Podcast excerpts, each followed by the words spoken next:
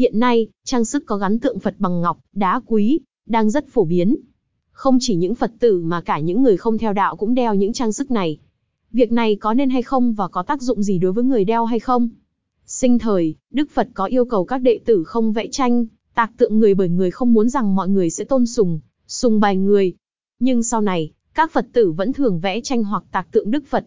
Điều này cũng rất thường tình, bởi chúng ta luôn mong muốn ghi lại hình ảnh của người mà chúng ta ngưỡng mộ. Hơn nữa, mỗi bức hình hay bức tượng Đức Phật cũng là một công trình nghệ thuật đáng để trân trọng, thưởng ngoạn. Những điều cần lưu ý khi sử dụng trang sức gắn hình Đức Phật. Trên con đường tu tập về tâm linh, ngoại trừ những người thực sự yêu thích hình ảnh tượng Phật muốn sử dụng, với mục đích trang trí, chúng ta không nên để vật chất ảnh hưởng đến bản thân mình quá nhiều. Không nên đeo trang sức có hình Phật, đeo vòng, chuỗi, mua những món đồ mang tính Phật giáo để trưng quanh nhà và cho rằng mình đang tu tập, đang rất tinh tấn. Chiếc áo không làm nên thầy tu, những đồ vật này không phải phương tiện giúp chúng ta tu tập, cũng không phải bằng chứng về sự tinh tấn của chúng ta.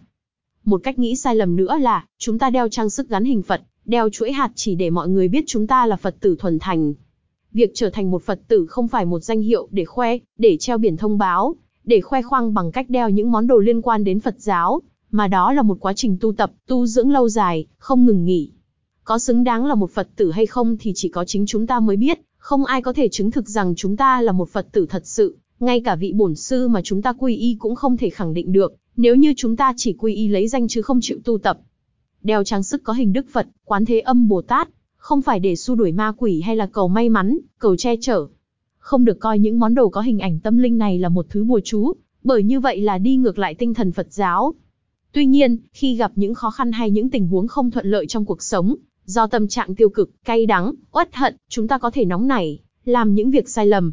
Nếu có mang bên người món đồ có hình ảnh của Đức Phật, của các vị Bồ Tát thì trong lúc nóng nảy, nhìn những món đồ này, chúng ta có thể bình tâm lại, kiềm chế được những hành động không có lợi, nhờ đó tránh làm những việc sai lầm.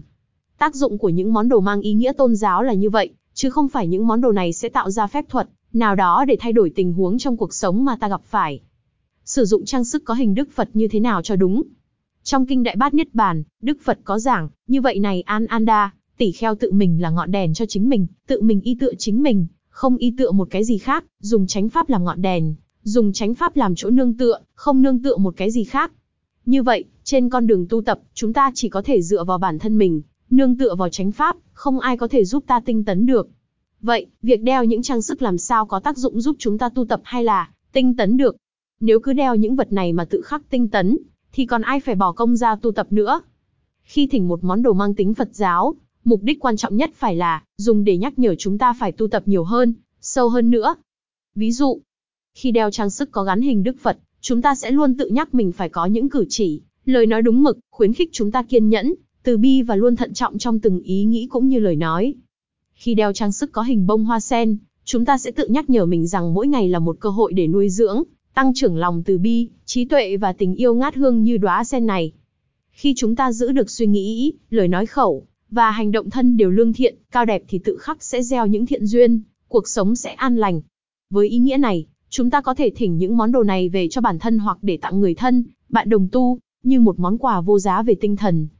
Nhiều người thắc mắc, khi đeo trang sức có hình Đức Phật, hoặc các hình ảnh tâm linh khác trong những hoạt động đời sống thường ngày như nấu nướng, làm việc, tắm gội, thì có bị tội hay không, có mất phước hay không? Như đã phân tích bên trên, những món đồ có các hình ảnh tâm linh này không hề mang ý nghĩa tâm linh thật sự, mà chỉ là ý nghĩa giáo dục, tinh thần. Do vậy, có ngăn ngại gì chỗ sạch chỗ dơ chăng?